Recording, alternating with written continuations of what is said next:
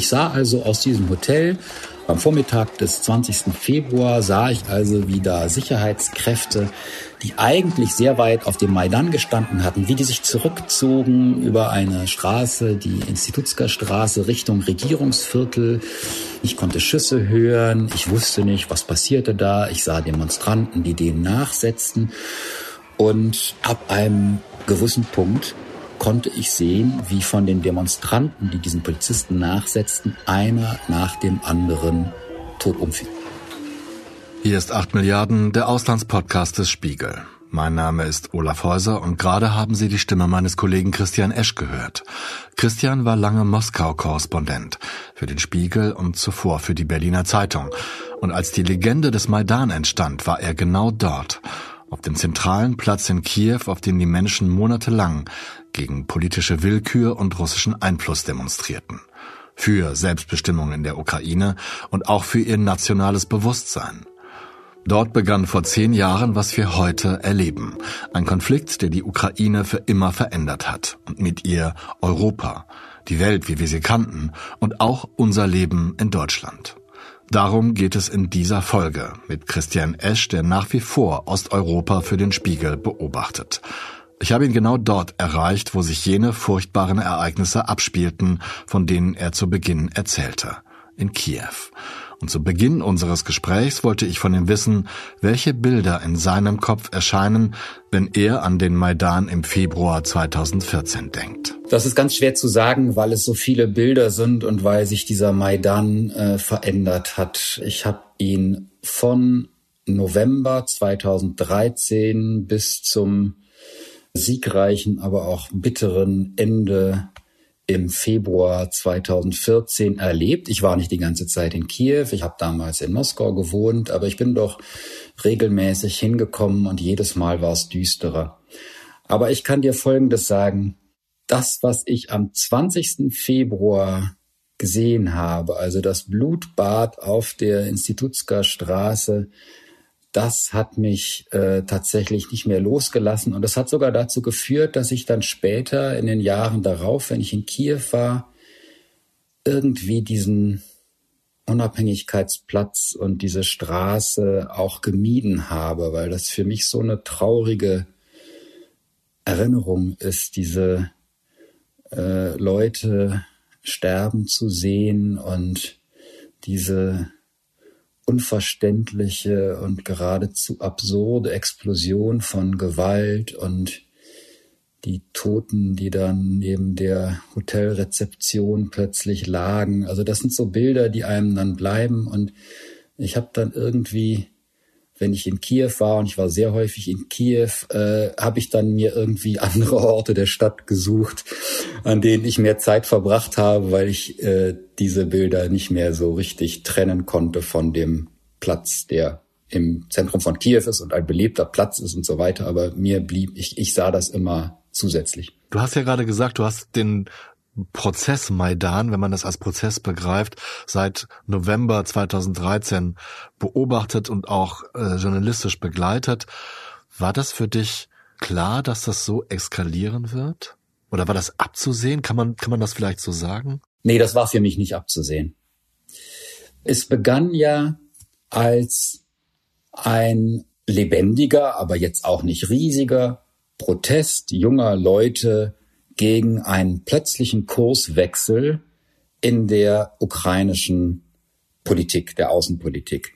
Viktor Janukowitsch, der Präsident, hatte relativ unerwartet sich entschieden, ein bereits fertig ausgehandeltes Abkommen mit der EU über Assoziierung und Freihandel doch nicht zu unterschreiben. Offensichtlich auf Druck aus Russland, aber auch, äh, weil äh, dieses Abkommen in der Tat äh, einiges dem Land abverlangt hätte. Und dieser plötzliche Kurswechsel, der hat natürlich Leute vor den Kopf gestoßen. Denn ähm, die Assoziierung mit Europa war eigentlich äh, Konsens gewesen. Und dass aus diesem kleinen Protest am Anfang, der in gewisser Weise ja auch erwartbar war, bei so einem plötzlichen Schwenk, dass daraus dann sowas wird, ich glaube, das hätte kaum jemand erwartet. Ich glaube tatsächlich, dass die Frage der EU-Assoziierung nur der Auslöser war und es natürlich andere Unzufriedenheiten gab, die sich dann schnell äh, in den Vordergrund schoben. Und ganz besonders hat diese Proteste sofort befeuert das brutale Niederknüppeln dieser jungen Protestierer, die ganz am Anfang standen. Das haben die Leute als völlig unverhältnismäßig betrachtet und das stand dann für viele im Vordergrund. Von Beginn der Proteste an berichtete natürlich auch der Spiegel über den Maidan, nicht nur in Texten und Bildern, sondern auch immer wieder in Videos. Und immer wenn ich in dieser Folge nicht ausdrücklich erwähne, woher der Soundschnitzel stammt, den Sie hören, dann ist es einer dieser Videoberichte, der von den Ereignissen des entsprechenden Tages berichtet. Dieser hier ist vom 11. Dezember 2013. Die Sicherheitskräfte räumten Barrikaden und rissen Zelte ab. Laut Opposition wurden mehrere Demonstranten verletzt und mindestens elf festgenommen. Unter den Protestlern ist auch weiterhin Boxweltmeister Vitali Klitschko. Im Laufe der Nacht gruppierte sich eine anwachsende Zahl von Regierungsgegnern neu um die zentrale Bühne.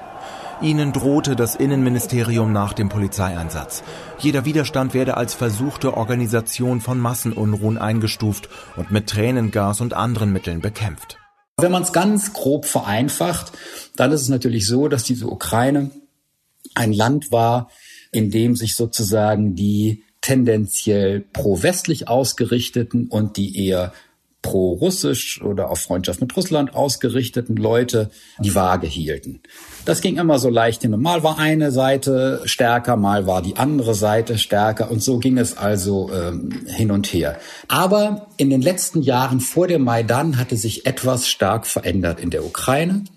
Frühere Präsidenten in der Ukraine, die standen sozusagen an der Spitze des Landes war so ein bisschen ein Schiedsrichter und äh, dann gab es verschiedene Oligarchen, die ihre eigenen Interessen hatten, ihre eigenen Fernsehkanäle, ihre eigenen Parteien und regionale Basis vielleicht auch, die standen gegeneinander. Janukowitsch hingegen, der wurde selber zu so einer Art Oligarch, ganz, ganz grob gesprochen. Der hat eben immer mehr Machtbefugnisse, Geldströme und so weiter äh, sich und seinem Clan, der im Osten des Landes verankert war, angeeignet. Und damit hatte sich das System verändert. Er hatte sogar eine, äh, die Verfassung der Ukraine geändert, indem er durch ein völlig fragwürdiges Urteil des Verfassungsgerichts eine frühere Verfassungsänderung einfach rückgängig gemacht hatte, sodass aus einer Republik, wo Parlament und Präsident beide sich die Waage hielten, hat er eine präsidiale Republik gemacht. Einer der Aktivisten des Maidan, mit denen ich mich jetzt nochmal getroffen habe, der sagte mir, eigentlich waren wir ja gar nicht die Revolutionäre. Der Revolutionär war Janukowitsch. Er hatte sozusagen äh, so viel rumgebastelt an dem politischen System, dass es nicht mehr die demokratische Ukraine war, die wir vorher kannten. Die Ukraine war andererseits im Vergleich zu Russland allein schon dadurch immer demokratischer, weil sie von ihrer politischen und geografischen Verfassung her plural war, eben weil es diese unterschiedlichen Landesteile gab und weil die Parteien, die in den jeweiligen Landesteilen dann verankert waren, im Parlament saßen. Die ehemalige Opposition saß im Parlament. Das war jetzt keine schlimme Diktatur, sondern es war ein Staat, der so ein bisschen auf dem Weg in den, in den Autoritarismus war. Diese Folge von 8 Milliarden erscheint am 23. Februar 2024. Vor zwei Jahren, am 24. Februar 2022, überfiel Russland die Ukraine und versucht seitdem mit allen Mitteln das Land zu erobern. Vor zehn Jahren eskalierten die Proteste auf dem Maidan in Kiew. Gleichzeitig erstarkten Unabhängigkeitsbewegungen im Donbass und auch in anderen Teilen der Ukraine. Der von Russland gestürzte Präsident Janukowitsch floh schließlich und fand in Putins Reich Asyl. Kurz darauf annektierte Russland die Halbinsel Krim. Dort und im Osten der Ukraine tauchten Kämpfer in russischen Uniformen auf, aber ohne offizielle Abzeichen. Spätestens dann, im Frühjahr 2014, begann Putins Krieg gegen das Nachbarland. Aber vielleicht finden sich Ursachen dafür schon früher. Und vielleicht sind die Ereignisse des Februar 2014 auf dem Maidan in Kiew entscheidende Momente in dieser Entwicklung gewesen. Die Ukraine hatte eine große Protesttradition. Äh, sie hatte ja schon 2004 eine sogenannte Orange Revolution erlebt. Das heißt, Leute waren auf die Straße gegangen und hatten dadurch erzwungen, dass ein gefälschter Wahlausgang zurückgenommen wurde und neu abgestimmt werden musste. Das war natürlich ein unglaublicher Erfolg. Der Maidan 2013, den muss man sich so vorstellen, dass das eigentlich zwei unterschiedliche Sachen waren. Das eine waren am Wochenende riesige Demonstrationen, wo also Kiewer und auch viele Leute aus der Westukraine, einige aus anderen Landesteilen auf die Straße gingen. Für Europa, für eine weniger korrupte, eine weniger autoritäre Gesellschaft auf die Straße gingen. Und das war beeindruckend. Das war aber vielleicht ähnlicher als das, was ich auch in Moskau gesehen hatte. Aber dann gab es zusätzlich noch Permanent, nicht nur am Wochenende, auch unter der Woche, gab es ein Zeltlager mitsamt Barrikaden, das also auf dem wichtigsten Platz der Stadt errichtet worden war, dadurch auch den Verkehr unmöglich machte. Und das war eine typisch ukrainische Demonstrationstechnik. Man besetzt einen Platz und äh, geht da nicht weg, bevor man nicht gehört worden ist.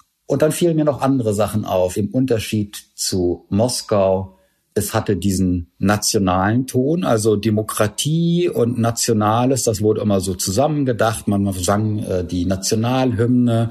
Es kam dann auch immer mehr so äh, nationalistische Symbolik oder so auf von den Gruppen, die da auch beteiligt waren, die am Anfang noch völlig gefehlt hatte.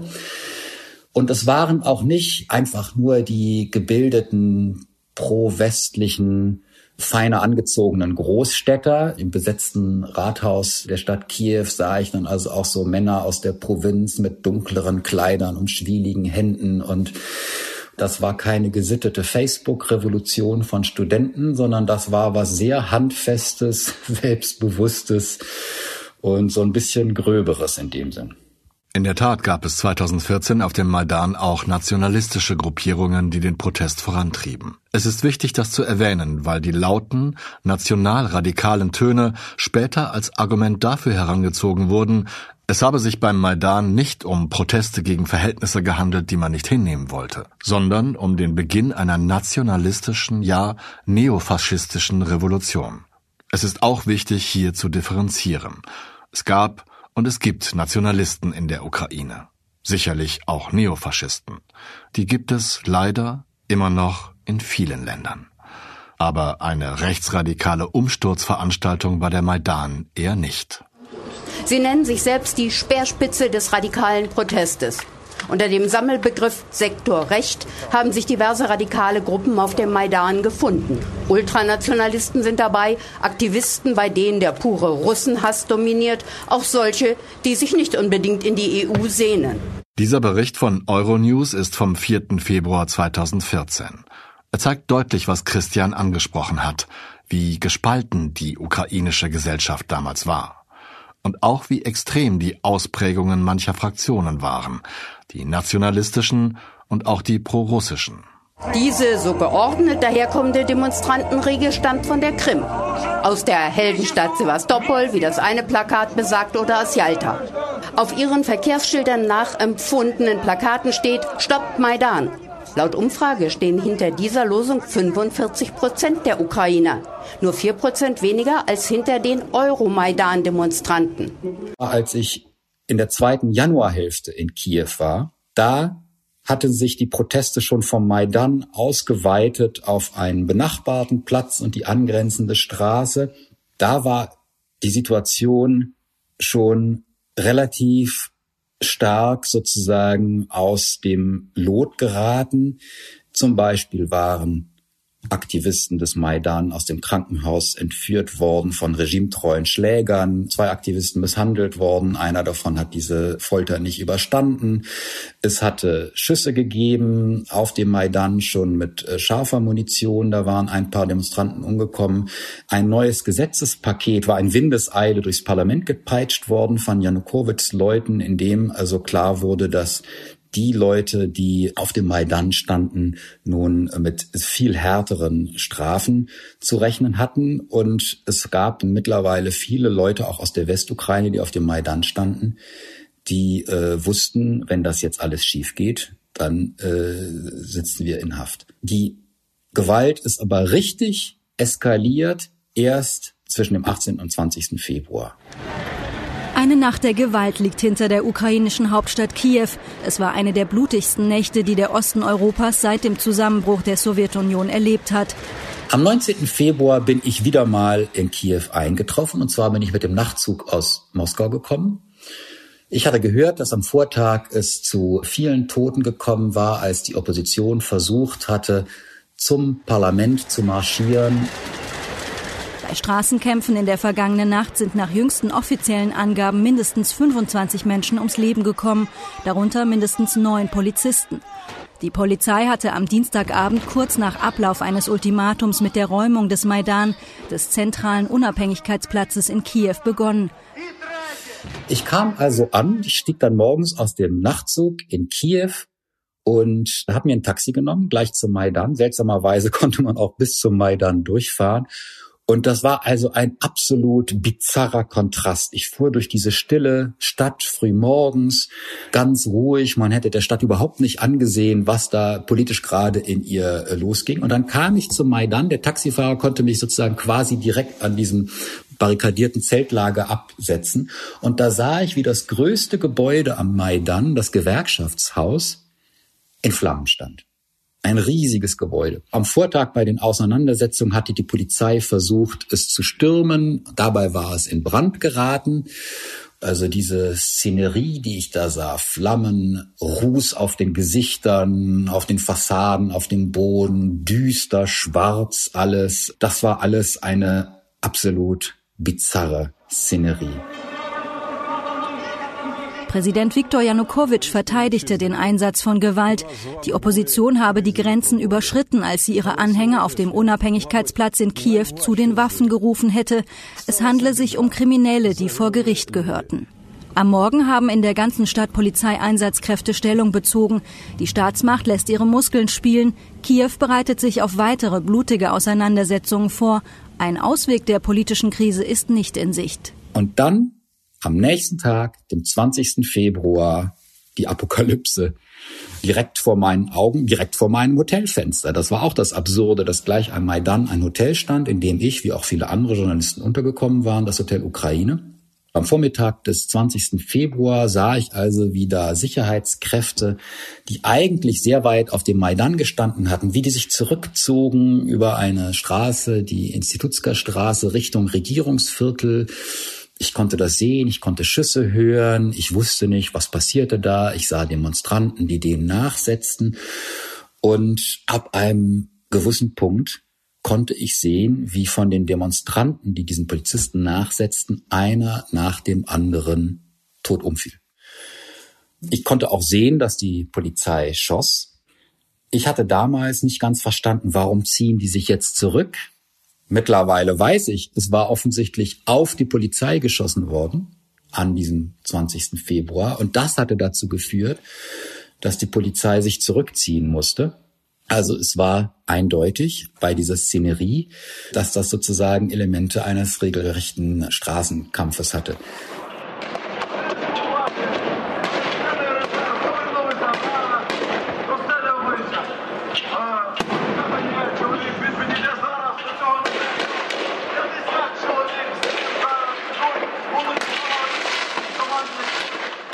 Was ich gesehen habe, was sozusagen dann der, das Ende dieser Entwicklung war, war dann ein Blutbad, wo viele von diesen Demonstranten starben. Und ich habe das damals einfach auch weder emotional noch rational verstanden. Wie kommt jemand dazu, in selbstgebastelten Rüstungen, die hatten also Bauhelme auf und irgendwelche selbstgebastelten Schilde. Einer hatte ein Parkschild mit so einem P auf blauem Hintergrund, äh, mit dem er sich schützte. Also völlig seltsame Sachen oder hatten sich dann irgendwelche Beinschienen noch an ihre Beine gemacht oder so. Wieso rennt man in das Feuer von Scharfschützen rein? Und ein ukrainischer Kollege, der mit mir damals da war, der äh, erklärte mir begeistert, ja, weil das Ukrainer sind und so wie wir das in der Nationalhymne singen, Seele und Leib geben wir für die Freiheit. Und ich, ich habe es einfach nicht verstanden. Ich dachte mir, entweder macht man einen ganz friedlichen Protest, dann hat man sozusagen die, dann stirbt man vielleicht auch, aber diese moralische Hoheit Oder man greift, wenn man beschossen wird, selbst zur Waffe und schießt. Aber der Maidan war ja genau etwas, eine Zwischenform. Es gab Schüsse auf die Polizei, aber es gab auch diesen friedlichen Prozess. Und dieses Schauspiel zu sehen, das war unglaublich verwirrend. Seit 2015 wird am 20. Februar in der Ukraine alljährlich der Toten des Maidan gedacht, am Tag der himmlischen Hundertschaft, wie er heute heißt, weil mehr als 100 Menschen während und infolge der Proteste zu Tode kamen, die meisten an jenem 20. Februar. Es gibt viele verstörende Videoaufnahmen von jenem Tag. Auf manchen wirkt der Platz wie ein Kriegsgebiet, auf anderen sieht man Menschen fast schon ruhig entlanglaufen, man sieht die selbstgemachten Rüstungen aus Bauhelmen und Straßenschildern, von denen Christian sprach, und man sieht, wie Menschen von Kugeln getroffen werden. Nicht nur wütende, anstürmende Demonstranten, auch Personen, die einfach nur Verletzte bergen wollen. Es gibt etwas, was wir bis heute nicht wissen. Ich weiß es auch nicht bis heute. Als ich an jedem Tag im Hotel Ukraine war, da hörte ich, also Rennen auf dem Flur, hörte das Gerücht, es gäbe Scharfschützen, die aus dem Hotel Ukraine auf die Institutsgarstraße schießen, und zwar auch auf Demonstranten. Ich bin dann selber einfach so kurz durch die Korridore gelaufen in den oberen Stockwerken, um gut zu schauen, ob mir irgendwas auffällt. Ich stieß auf Leute in so äh, Tarnuniformen, äh, die waren also nicht äh, Polizisten, sondern von der äh, von der Maidan-Seite. Die suchten nach diesen Scharfschützen. Dann kamen nochmal Leute angerannt, die hatten wieder so Tarnuniformen. Die suchten die anderen Leute mit Tarnuniformen, die die Scharfschützen suchten. Also es war ein unglaublich verwirrender Vorgang und ich weiß bis heute nicht, wer aus dem Hotel Ukraine geschossen hat, ob aus dem Hotel Ukraine geschossen wurde. Vermutlich ja. Ich weiß nicht, wer es war. Und das ist natürlich ein interessanter Fall, denn was aus dem Konservatorium passiert war am frühen Morgen, das war ja aus der Logik einer Revolution verständlich. Das waren Leute, die auf die Polizei schossen, weil sie in der Polizei ihren Feind sahen. Wenn es aber so ist, dass aus dem Hotel Ukrainer nicht auf die Polizei, sondern auf Demonstranten geschossen wurde, dann stellt sich wirklich die Frage, warum war das eine Provokation, um das noch weiter anzuheizen, was allerdings zu diesem Zeitpunkt eigentlich nicht mehr nötig war? Ja, also es ist einfach schwer, schwer zu verstehen. Am 21. Februar 2014, einen Tag nach dem Blutbad auf dem Maidan, wurde ein Abkommen zwischen der Regierung und der Opposition der Ukraine geschlossen. Präsident Janukowitsch unterzeichnete es auf Regierungsseite. Für die Opposition unterschrieben Vitali Klitschko, Arseni Jasenjuk, später eine Zeit lang Ministerpräsident der Ukraine, und der nationalistische Politiker Oleg Tschernibok. Des Weiteren setzten auch Frank-Walter Steinmeier als Deutscher und Radoslaw Sikorski als polnischer Außenminister sowie der französische Außenamtsdirektor Eric Fournier ihre Unterschrift unter den Vertrag als Zeugen. Laut Inhalt des Vertrages sollte innerhalb von 48 Stunden ein Gesetz erlassen werden, das die Verfassung von 2004 wieder einführen sollte. Und innerhalb von zehn Tagen sollten die Unterzeichner eine Regierung der nationalen Einheit bilden. Als Vertreter der Russischen Föderation war Wladimir Lurkin an diesem Vertrag beteiligt, unterschrieb ihn jedoch nicht. Unmittelbar nach der Unterzeichnung wurde der Vertrag von vielen Demonstranten und Gruppen auf dem Maidan kritisiert, die den sofortigen Rücktritt Viktor Janukowitschs forderten. Nur einen Tag später floh Janukowitsch aus der Ukraine nach Russland und brach damit den Vertrag. Wenig später wurde schon durch die wahnsinnige Dekadenz seiner Villa klar, wie sehr Janukowitsch prasste, während in seinem Land das Geld für Krankenhäuser fehlte. Am 11. März 2014 im russischen Rostov am Don sprach der ehemalige Präsident der Ukraine dann diese Worte. Die Städte werden von maskierten Menschen patrouilliert. Ich möchte auch die Beschützer dieser finsteren Mächte fragen im Westen. Seid ihr etwa blind? Habt ihr etwa das Gedächtnis verloren? Habt ihr etwa vergessen, was der Faschismus bedeutet? Ich möchte warnen, dass in der nächsten Zeit eine ernsthafte Verschlechterung der sozialökonomischen Situation im Lande stattfindet.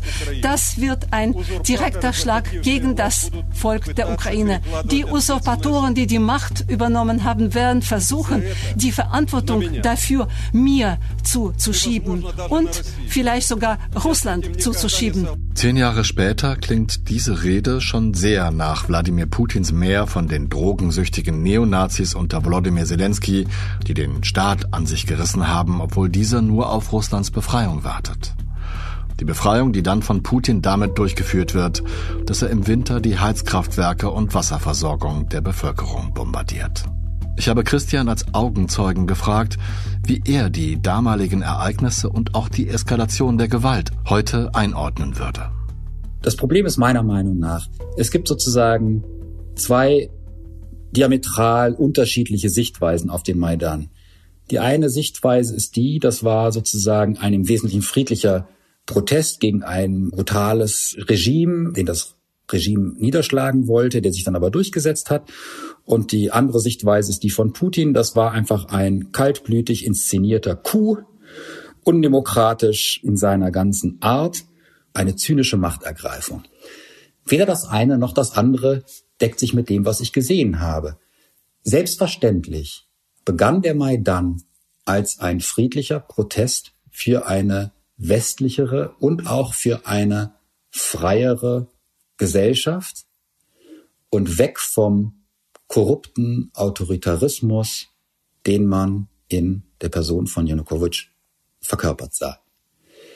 Aber irgendwann war dieser Protest dann eben nicht mehr friedlich.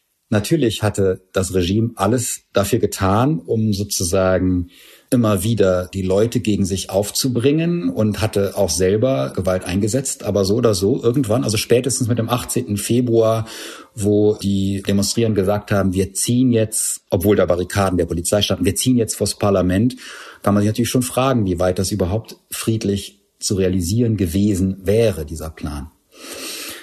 Aber ein Coup war es eben auch nicht. Ich habe mit einem Richter geredet, der acht Jahre lang zusammen mit einem geschworenen Gericht sich mit diesem 20. Februar beschäftigt hat und der sozusagen auch versuchte, den ganzen Vorlauf in seinem 1700 Seiten langen Urteil mit zu berücksichtigen. Und der sagte, naja, ein Staatsstreich würde heißen, ein politischer Coup würde heißen, dass die Opposition selber die Waffen in die Hand nimmt und äh, die Regierung vertreibt. Aber so war es auch nicht, denn dieser Prozess, den ich da gesehen habe und der so unglaublich verwirrend war mit so vielen äh, Beteiligten, der war nicht derart gelenkt, wie man das bei einem Staatsstreich eben erwarten würde. Dieser Richter hat mir sozusagen erklärt, naja, es war eben eine Revolution. Jetzt ist dieser Begriff Revolution ist ja ein interessanter Begriff. Also der Begriff Revolution wird mittlerweile in der Ukraine ganz allgemein für den Maidan verwendet. Also der wird Revolution der Würde genannt. Revolution der Würde, weil eben es eine solche große Rolle bei der Motivation der Proteste spielte, dass man sich so nicht behandeln lassen will von der Staatsmacht. Das ist ein schöner Begriff, Revolution, aber wenn es eine Revolution ist und wenn man gerne von Revolution der Würde spricht, dann muss man natürlich auch ehrlich sein und über die Gewalt der Revolutionäre reden und nicht nur über die Gewalt der Polizisten, die gegen die Proteste vorgegangen sind. Du hast ja ich glaube, im November oder Oktober vergangenen Jahres eine große Reise durch die Ukraine gemacht, um den, den Zustand der Gesellschaft, den Zustand des Landes zu erfahren. Du hast jetzt sehr intensiv recherchiert zum, zu zehn Jahren Maidan. Kannst du sagen, inwiefern sich der Geist des Maidan heute in der Ukraine immer noch niederschlägt? Ich sag's mal relativ grob, aber ich würde sagen, dass das vielleicht auch die Stimmung von vielen Ukrainern trifft, dass sozusagen eine Staatsmacht, die sich so aufführt wie die von Janukowitsch und die einfach Leute zusammenschlägt, weil sie für ein EU-Assoziierungsabkommen ursprünglich auf die Straße gegangen sind, dass man so einer Staatsmacht auch mal in die Fresse schlägt, weil sie es anders nicht lernt. Und ich würde sagen, die Bereitschaft, das zu akzeptieren oder auch zu tun, unterscheidet die Ukrainer sowohl von den Russen wie von den Belarusen. Ich habe ja nicht nur äh, vergebliche Proteste in Russland erlebt, sondern auch 2020, also sechs Jahre nach dem Maidan, die riesigen Wählerproteste in Minsk gegen Lukaschenko. Die waren absolut friedlich. Also die waren wirklich vorbildhaft, blieben ohne jeden Erfolg. Da würden viele Ukrainer sagen, ja, also eine, eine, eine Kiewer Freundin von mir sagte, die erinnerte sich daran, wie 2020 die Belarussen in Minsk vor dem Untersuchungsgefängnis in der Okrestina-Straße standen, wo also Demonstranten von den Behörden verhaftet waren und man wusste, dass die dort misshandelt werden. Und die Leute standen also mit traurigen Gesichtern oder weinend standen die Angehörigen vor diesem Gefängnis und hofften, dass diese Leute rauskommen. Diese Freundin von mir, die also eine äh, friedliche, liberale, pro-westliche Kiewerin ist, sagte, das hätten wir Ukrainer nicht gemacht. Da hätten wir das Gefängnis gestürmt. Das, das geht einfach nicht. Christian hat 2011 in Moskau erlebt, wie Zehntausende Menschen auf die Straße gingen, um gegen mutmaßliche Wahlfälschungen zu protestieren und auch gegen Putins Ankündigung, im darauffolgenden Jahr erneut als russischer Präsident zu kandidieren, obwohl die Verfassung nur zwei Amtszeiten vorsah. Sie erinnern sich sicher, in der Zwischenzeit machte Putin halt Dmitri Medvedev zum Präsidenten und regierte als Ministerpräsident weiter, bis er dann die Verfassung ändern konnte. Übrigens, im März stehen erneute Wahlen in Russland an. Im Gegensatz zu Russland und Belarus aber haben die Proteste in der Ukraine, deren Auswirkungen und auch die Reaktionen darauf das Land verändert und mit ihnen die Politik und die Menschen, die diese Politik bestimmen. Der aktuelle Präsident der Ukraine ist dafür ein gutes Beispiel. Schauen wir uns mal konkret Zelensky an. Zelensky hat ja ein Comedy-Programm im Fernsehen gehabt, wo es die ganze Zeit um Politik ging, aber eigentlich hat er sich selber politisch nie geäußert. Am 1. März 2014, kurz nach dem Sieg des Maidan und der Flucht von Janukowitsch, hat Zelensky einen Auftritt im Fernsehen gehabt, den ich sehr sympathisch finde, wo er so als junger, charmanter, so ein bisschen aufgeregter Comedian sitzt in einem Muhammad Ali T-Shirt und sagt, an Janukowitsch gerichtet, der sich damals aus seinem russischen Exil an die Ukrainer wandte, hören Sie auf, hier irgendwie zu sprechen ob im Westukraine oder in der Ostukraine, niemand will sie mehr. Sie sind nicht mehr Präsident. Er hat sich aber auch an die neue Regierung in Kiew gewandt, die die Lage, anstatt sie zu beruhigen, selber noch angeheizt hat mit einem Sprachengesetz, durch das Russischsprecher sich von dem Kopf gestoßen fühlten. Er sagte, macht nicht so einen Unsinn, äh, teilt die Ukrainer nicht auf. Ich bin selber Jude, russischsprachig und so weiter, aber ich bin Ukrainer und ich will auch nicht Teil eines anderen Landes sein. Und er wandte sich an Putin und sagte, lassen Sie nicht den auch nur die Andeutung eines militärischen Konflikts zu. Auf eine gute Art, ein sehr abgewogenes, komplexes Statement von jemandem, der selber nicht auf dem Maidan gestanden hatte und vor den Folgen aber warnte. Klug. Der Zelensky, den wir heute sehen, der ist ganz anders der ist natürlich durch die Schwierigkeit überhaupt mit Russland zu verhandeln und dann später durch den Angriffskrieg Putins gegen äh, die Ukraine ist er im Prinzip heute kaum mehr zu unterscheiden von jemandem, der damals auf dem Maidan stand. Also mein Eindruck ist eben, wenn ich mich an den Maidan erinnere, ich habe da sehr erhebende Momente gesehen, auch Leute getroffen, von denen ich mir wünschte, dass sie künftig in der Ukraine was zu sagen hätten. Aber ich habe auch sehr befremdliche und hässliche Momente erlebt. Aber im Rückblick hat Putin durch diese unglaubliche Tabuverletzung, dass man einfach ein ganzes Land angreift, weil man im Grunde sagt, seit dem Maidan habt ihr sowieso das Recht verwirkt, hier überhaupt noch als Staat was zu sagen im Grunde hat Putin im Rückblick aus diesen Grautönen schwarz-weiß gemacht. Im Rückblick sagen sich viele Ukrainer, ja, ohne den Maidan wären wir gar nicht in der Lage, heute uns gegen Putin zu verteidigen. Denn damals, ich meine, die ganze Regierung von Janukowitsch oder wesentliche Teile der Regierung von, die sind geschlossen sozusagen in Russland gelandet. Der, der Staatsanwalt, der Premier, der Vizepremier, der Verteidigungsminister, der Innenminister, der Generalstaatsanwalt, der Zentralbankchef und so weiter. Wenn die alle am Ende in Russland sind, war das überhaupt unsere Regierung? Das, was du gerade gesagt hast, ich habe hier eine Frage stehen, die, die lautet, hat der Maidan die Annexion der Krim begünstigt, beschleunigt, vielleicht erst herbeigeführt, weil eben Putin gesehen hat, dieses Land schlägt der Regierung, wie du so schön gesagt hast, haut ihr aufs Maul, weil sie das nicht hinnehmen will? Also ich glaube auf jeden Fall, dass der Maidan und die Annexion der Krim selbstverständlich zusammenhängen. Im Grunde kann man sagen, äh, so wie die, dieser plötzliche Kurzwechsel von Janukowitsch am Anfang zum, zum Anfang des Maidans geführt hatte, so hat diese radikale Kursänderung, die mit dem Ende des Maidans eintrat, dass also die auf Russland ausgerichtete, im Donbass verankerte Partei der Region und Janukowitsch entmachtet wurden und pro-westliche Kräfte plötzlich an die Macht kamen, das war natürlich auch eine Erschütterung, die war für dieses Land, das immer so zwischen Ost und West hin und her geschwankt hatte, war das natürlich auch zu viel. Und Russland sah seine Interessen natürlich bedroht, hat dann aber mit der Annexion der Krim das Ganze befeuert in eine Richtung, die am Ende Russlands Position weiter geschwächt hat. Man kann ja zurückschauen auf die vorausgehende Revolution. 2004 gab es schon mal eine pro-westliche Revolution. Das war Putin damals auch nicht recht. Der war ja damals auch schon im Amt in Russland. Ja, hat sich sogar selber engagiert damals, ne? Und hat sich selber engagiert. Janukowitsch war damals auch der Leidtragende.